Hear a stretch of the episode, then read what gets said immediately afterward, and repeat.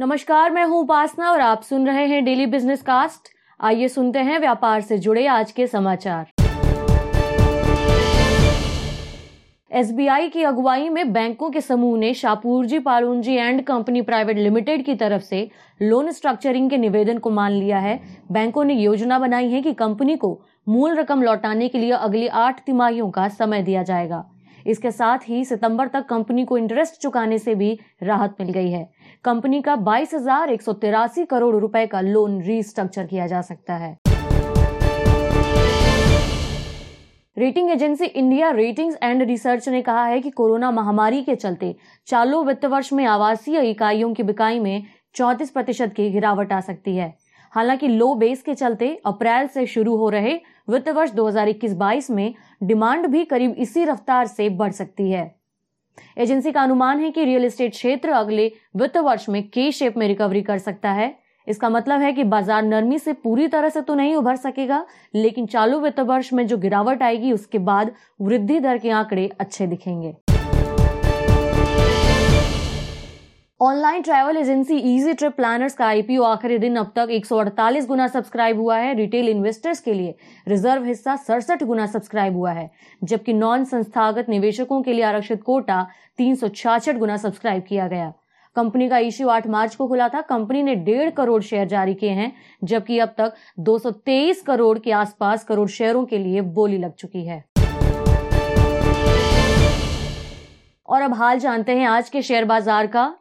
उतार चढ़ाव के बीच बाज़ार वीकली एक्सपायरी वाले दिन हरे निशान में बंद हुए। सेंसेक्स दो सौ चौवन अंकों की बढ़त के साथ इक्यावन के स्तर पर बंद हुआ है। वहीं निफ्टी छिहत्तर अंकों की मजबूती के साथ पंद्रह के स्तर पर पहुँच गया है। ब्रॉडर मार्केट ने आज बेंचमार्क को आउट परफॉर्म किया पीएससी का मिड कैप इंडेक्स करीब शून्य दशमलव सात दो फ़ीसदी और स्मॉल कैप इंडेक्स शून्य दशमलव नौ चार फ़ीसदी के बढ़त के साथ बंद हुआ है। वहीं सेक्टोरल इंडाइसिस में आईटी फार्मा और मेटल कंपनियों के शेयरों में आज शानदार तेज़ी देखी गई। निफ्टी मेटल करीब दो फ़ीसदी, निफ्टी आईटी एक दशमलव सात फ़ीसदी के गेन के साथ बंद हुए, जबकि फार्मा इंडेक्स भी डेढ़ फ़ीसदी की मजबूती हासिल करके बंद हुआ। आज के सत्र में पीएसयू बैंकिंग इंडेक्स का प्रदर्शन खराब रहा। यह इंडेक्स शून्य दशमलव दो फ़ीसदी नीचे जाकर लाल निशान में बंद हुआ। इंडिया विक्स में भी आज करीब आठ परसेंट की गिरावट आई। वहीं सेंसेक्स के एक हज़ार छियानवे शेयर फ़ायदे में, जबकि आठ सौ सात शेयर घाटे में बंद हुए। आज के इस उतार चढ़ाव भरे सत्र को समझने के लिए चलते हैं केडिया फिनकॉर्प के फाउंडर नितिन केडिया जी की तरफ़। नितिन जी बहुत बहुत स्वागत है आपका। सर नेस्डेक में कल चार परसेंट तक की शानदार तेज़ी देखी गई है। पिछले चार महीनों में अब तक की सबसे बड़ी तेज़ी रही है। ऊपर से यील्ड में भी कुछ नरमी आई है। और क्या लगता है कि अब ग्लोबल मार्केट का सेंटिमेंट पॉजिटिव हो चुका है? या फिर ये जो पॉजिटिव हमें दिखी है पिछले एक दो दिन में, ये शॉर्ट टर्म है? देखिए, मैं एक बात पहले भी कई बार बोली है ये जो बाज़ार है, ये सारे बाज़ार जो है, वो एक अलग रेंज में चल रहे हैं, एक अलग डायरेक्शन में चल रहे हैं। तो अगर मैं ओवरऑल सेंटीमेंट की बात करूँ तो ओवरऑल सेंटीमेंट जो है वो बुलिश है there is no doubt about it we are looking forward for twenty thousand Nifty twenty twenty one but having said that sentiment बहुत जल्दी बनेंगे और बहुत जल्दी बिगड़ेंगे इस बाज़ार में। क्योंकि मुझे नहीं याद आता कि मैंने कभी पहले ऐसा देखा हो कि 1.2 से 1.6 आपकी यूएस बॉन्ड हो जाए और, साथ में डाउ भी जो है वो बत्तीस हज़ार, साढ़े बत्तीस हज़ार पहुँच जाए। तो I think that that something saying about the liquidity also और एट लास्ट मुझे लगता है कि बाज़ार में लिक्विडिटी जो है वही जीतती है। जी। सर आज रात को अमेरिका में इन्फ्लेशन के भी आंकड़े आ जाएँगे। क्या लगता है कि कल जब बाज़ार कल तो बाज़ार बंद रहेगा जब शुक्रवार को बाज़ार खुलेगा तो हमें इसका कितना असर देखने को मिल सकता है? देखिए इन्फ्लेशन का डेटा जो है बहुत इंपॉर्टेंट डेटा है। और in fact due to this data आज हमने अपने क्लाइंट से रिक्वेस्ट किया था कि आप तो अपने पोजिशन बहुत लाइट लेके जाए देखिए हमें ये समझना पड़ेगा कि अगर ये सीपीआई के डेटा अच्छे आते हैं ना तो ये जो गवर्नमेंट बोरिंग्स की वजह से ten year bond already upper level पे चल रही है इसको सपोर्ट करेंगे और बॉन्ड इंक्रीज होने के चांस बहुत ज़्यादा हो जाएँगे। तो ये जो रिस्क है, ये सिस्टम में बहुत ज़्यादा और बहुत बड़ा रिस्क है। तो आई थिंक अगर आज सीपीआई के डेटा ज़रूरत से ज़्यादा अच्छे आते हैं तो जो एक बात अभी तक सभी जबान में कही जा रही थी कि अगले एक या दो साल में हाइपर इन्फ्लेशन अचीव हो सकती है। उस चीज़ को एक पावर मिलेगी और बाज़ार जो है फिर करेक्शन दे सकता है। तो that's why we had asked our investors to to stay away लेकिन अगर जो लोग अपनी पोजीशन ले गए हैं और वो अभी भी अपने आप को हेज करना चाहें तो देखिए, एक चीज़ आप समझ लीजिए कि जब भी हाइपर इन्फ्लेशन की बात होगी तो हो सकता है सीपीआई के डेटा अच्छे आए तो घंटे, दो घंटे बॉन्ड की वजह से गोल्ड जो है वो आपको नीचे मिले। तो आप अपने आप को हेज करने के लिए आज अगर सात बजे ये डेटा है तो आप नौ बजे के आसपास गोल्ड को बाय कर सकते हो। और फ्राइडे मॉर्निंग में जब मार्केट ओपन होता है तो अकॉर्डिंगली आप अपनी पोजीशन को कवर ऑफ़ कर सकते हो। But gold gold will provide you definitely damage ji. Sir, भारतीय बाजारों के लिए हम बात करना चाहेंगे। क्या अभी वॉलेटिलिटी जो हमें देखने को मिल रही है, ये जारी रहने वाली है? या मार्केट अब स्टेबल मोड में आने की तैयारी कर रहा है? बिल्कुल नहीं मैडम मार्केट स्टेबल मोड में इस साल तो बिल्कुल नहीं रहेगा। और मार्केट में जो वोलेटिलिटी है, वो government borrowing across the world और स्टेटमेंट और डेटा के ऊपर डिपेंड कर रही है। जिसकी वजह से मार्केट में वोलेटिलिटी जो है, वो कंटिन्यू करेगी और इनफैक्ट जो आज हमने विक्स में डाउनफॉल आते देखा पाँच परसेंट का, मुझे लगता है कहीं ना कहीं ये विक्स पेस पकड़ेगा। तो एफ़ ट्रेडर्स को तो जितना भी वो स्टार्टिंग या स्टैंडिंग बाय करके चलेंगे, उतना ही बेनिफिट मिलेगा जी। सर आपने बात की कि इस पूरे साल तक हमको ये पूरा मार्केट ही वॉलेटाइल दिखने वाला है। अभी तक हम बात करते थे कि वॉलेटिलिटी को देखते हुए शॉर्ट टर्म में कैसी स्ट्रेटेजी रखनी चाहिए। सिंस ये वॉलेटिलिटी लंबे समय तक हमें दिख रही है ऐसे में हमारे पास क्या स्ट्रेटेजी होनी चाहिए? क्या पोर्टफोलियो में रखना चाहिए? देखिए पोर्टफोलियो में इस तरह अगर आप दो चीज़ें वोलेटिलिटी के साथ लिक्विडिटी भी कंटिन्यू रहेगी और liquidity always changes the hot money तो हॉट मनी के हिसाब से मुझे ऐसा लगता है कि लार्ज कैप के अंदर जो इन्वेस्टर्स है वो बने रह सकते हैं और twenty twenty five percent of the portfolio जो है, वो मिड कैप पे भी इन्वेस्ट करना चाहिए बिकॉज़ कैश के शेयरों में जो है, वो काफ़ी तेज़ी देखने को मिल रही है और अच्छी डिलीवरी भी कुछ स्टॉक्स में देखने को मिल रही है। इनफैक्ट अगर आप आईटी सेक्टर में देखेंगे तो पिछले दो या तीन दिन से मैं देख रहा हूँ कंटिन्यूस डिलीवरी के जो डेटा आ रहे हैं, वो इन्फोसिस में बहुत अच्छे आ रहे हैं और आज तो अक्रॉस द बॉर्डर मतलब अगर मैं बात करूँ Infosys tech Mahindra HCL technology TCS ये सब में ही डिलीवरी के की कॉर्नरिंग हो रही थी तो मुझे लगता है कहीं ना कहीं जिसको आईटी को भी हम थोड़ा बहुत डिफेंसिव बोलते हैं।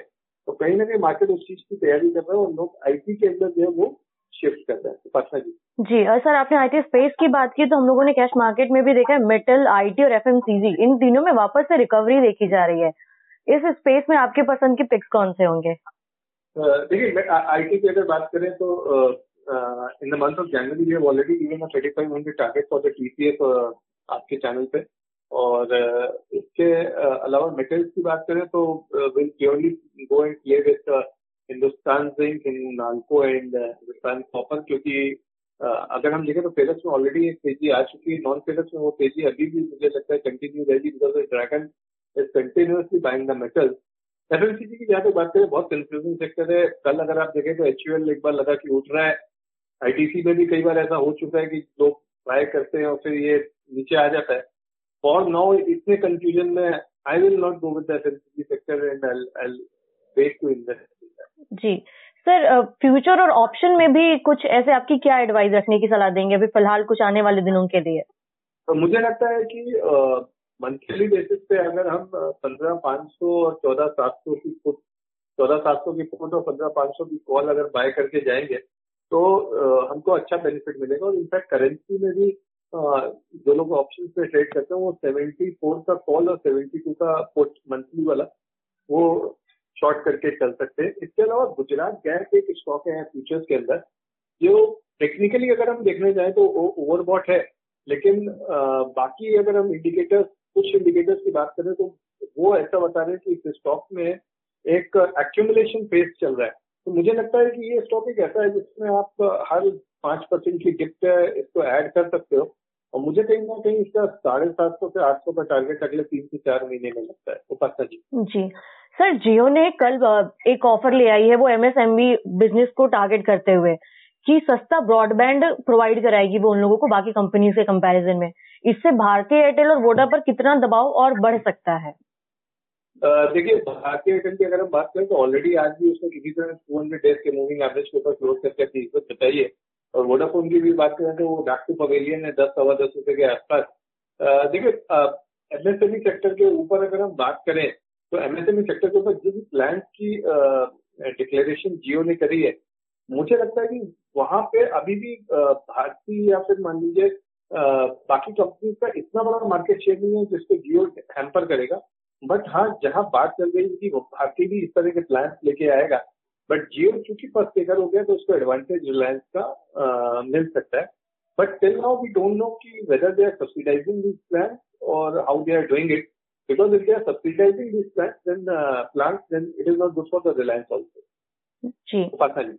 सर गाड़ियों की बिक्री के आंकड़े आए थे कल और वहाँ भी अच्छी नंबर्स देखने को मिले हैं हमें। और उधर क्रूड भी कुछ ऊपर नीचे होता हुआ दिख रहा है, ऐसे में ऑटो सेगमेंट कैसा लग रहा है आपको? किन शेयरों पर दाव लगाया जा सकता है? मुझे लगता है ऑटो सेगमेंट में बनी गई इनफैक्ट आज हमने हमारे क्लाइंट्स को बजाज ऑटो जो है, वो बाय कराया था हमने। थ्री एट थ्री सेवन पे हमने बाय कराया था। थ्री सेवन सेवन ज़ीरो का स्टॉप लॉस दिया है।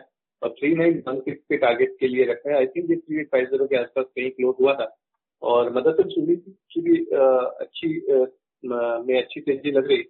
तो ऑटो सेक्टर एक ऐसा सेक्टर है जिसमें इस समय आप अपना जो पोर्टफोलियो है वो आप इंक्रीज कर सकते हैं। उपासना जी। सर यहाँ से मैं आखिरी सवाल पूछना चाहूँगी रिटेल निवेशकों के लिए गोल्ड पर क्या सलाह देंगे आप? क्योंकि बाइंग फ़िज़िकल बाइंग बढ़ी है आने वाले सीज़न को देखते हुए लोग जा रहे हैं लेकिन ट्रेडिंग के लिहाज से या इन्वेस्टमेंट के लिहाज से लॉन्ग टर्म में क्या एडवाइस देंगे आप? देखिए कुछ भी फ्रेंकली मतलब मैं अगर बात करूँ तो इस बाज़ार में जिसमें वोलेटिलिटी इतनी हाई है तो at any given point of a time long term की बात करना थोड़ा सा रिस्की हो जाता है because risk management we don't know किसका कैसा है. बट शॉर्ट टर्म की अगर मैं बात करूँ और सिर्फ़ अगर मार्च महीने की बात करूँ तो मुझे पर्सनली ऐसा लगता है कि गोल्ड वापस forty six thousand five hundred के लेवल जो है वो uh, दिखा सकता है. अभी ये forty four thousand seven hundred के आसपास ट्रेड हो रहा है. नीचे में कहीं भी आपको ये फोर्टी फोर फोर फिफ्टी या फाइव हंड्रेड मिलता है और इनफैक्ट अगर ये forty four thousand eight hundred के भी ऊपर चलता है तो हम उसको पूरे महीने के लिए बाय करके चल सकते हैं।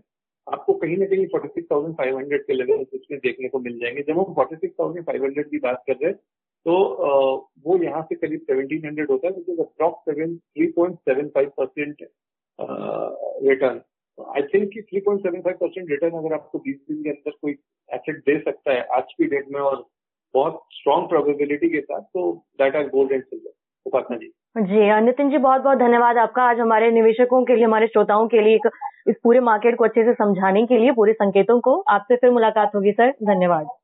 धन्यवाद उपासना जी। सभी श्रोताओं को मेरा धन्यवाद। साथ ही मैं ये भी कहना चाहूँगा कि जो भी हमने आज पोजिशन डिस्कस करी है जो भी हमने व्यूज़ डिस्कस किए उसमें हमारी पर्सनल और हमारे क्लाइंट की पोजिशन हो सकती है और है। Thank you thank you sir तो ये था आज का डेली बिज़नेस कास्ट जिसे आप सुन रहे थे अपनी साथी उपासना वर्मा के साथ। सुनते रहिए नवभारत गोल्ड। धन्यवाद।